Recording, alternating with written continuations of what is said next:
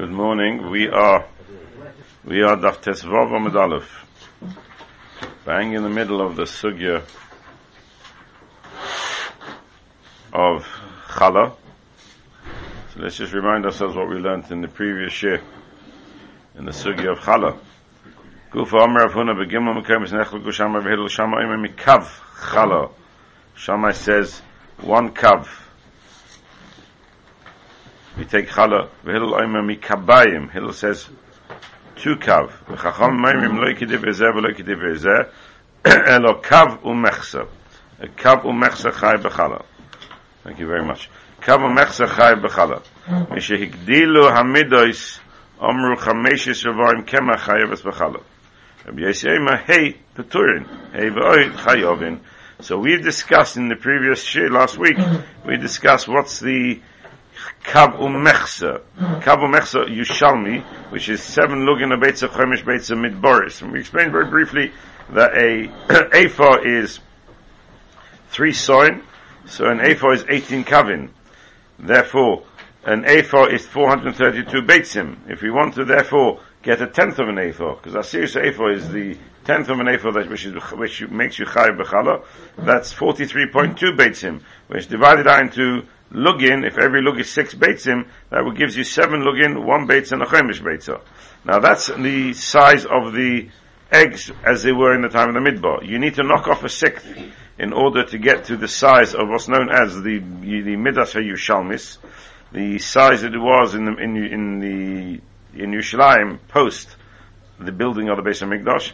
You will then get knock off a sixth. If you knock off a sixth from seven beitzim and a chemish beitza, you will end up with exactly six eggs. Now don't ask me to work it all out again for you because I hoped you really painted some eggs last week when you got home and you worked it out because uh, and don't give me any any uh, fractions. It's just not worth it. It's much simpler thinking about eggs. It's very hard. We're so used to the abstract maths, so we can't actually work maths out practically. But if you just take eggs and divide them into fives, you'll get very easily be able to work out.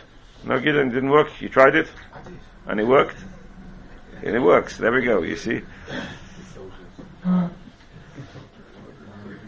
And as somebody said, we hope you hard boil them first. But you can use uh, Lego pieces, it's just as good. So every, every, Midas is therefore going to be six, six eggs, six eggs. Six eggs is one and a half cup, because if there's four, if there's four, there's four lugin to a if there's four lugin to a kav, and here we're talking about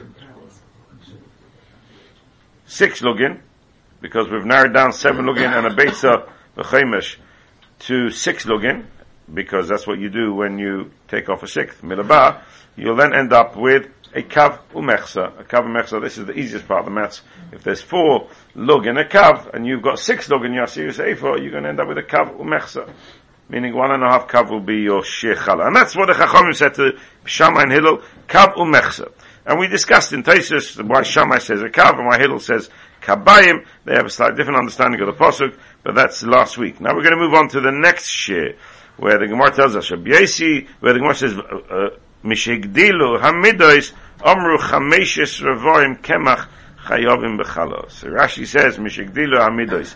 He midas Tzipori. The midas known as Tzipori yushalmis. So again, you have to knock off another sixth midabah. Nimtzu havov lugin hey.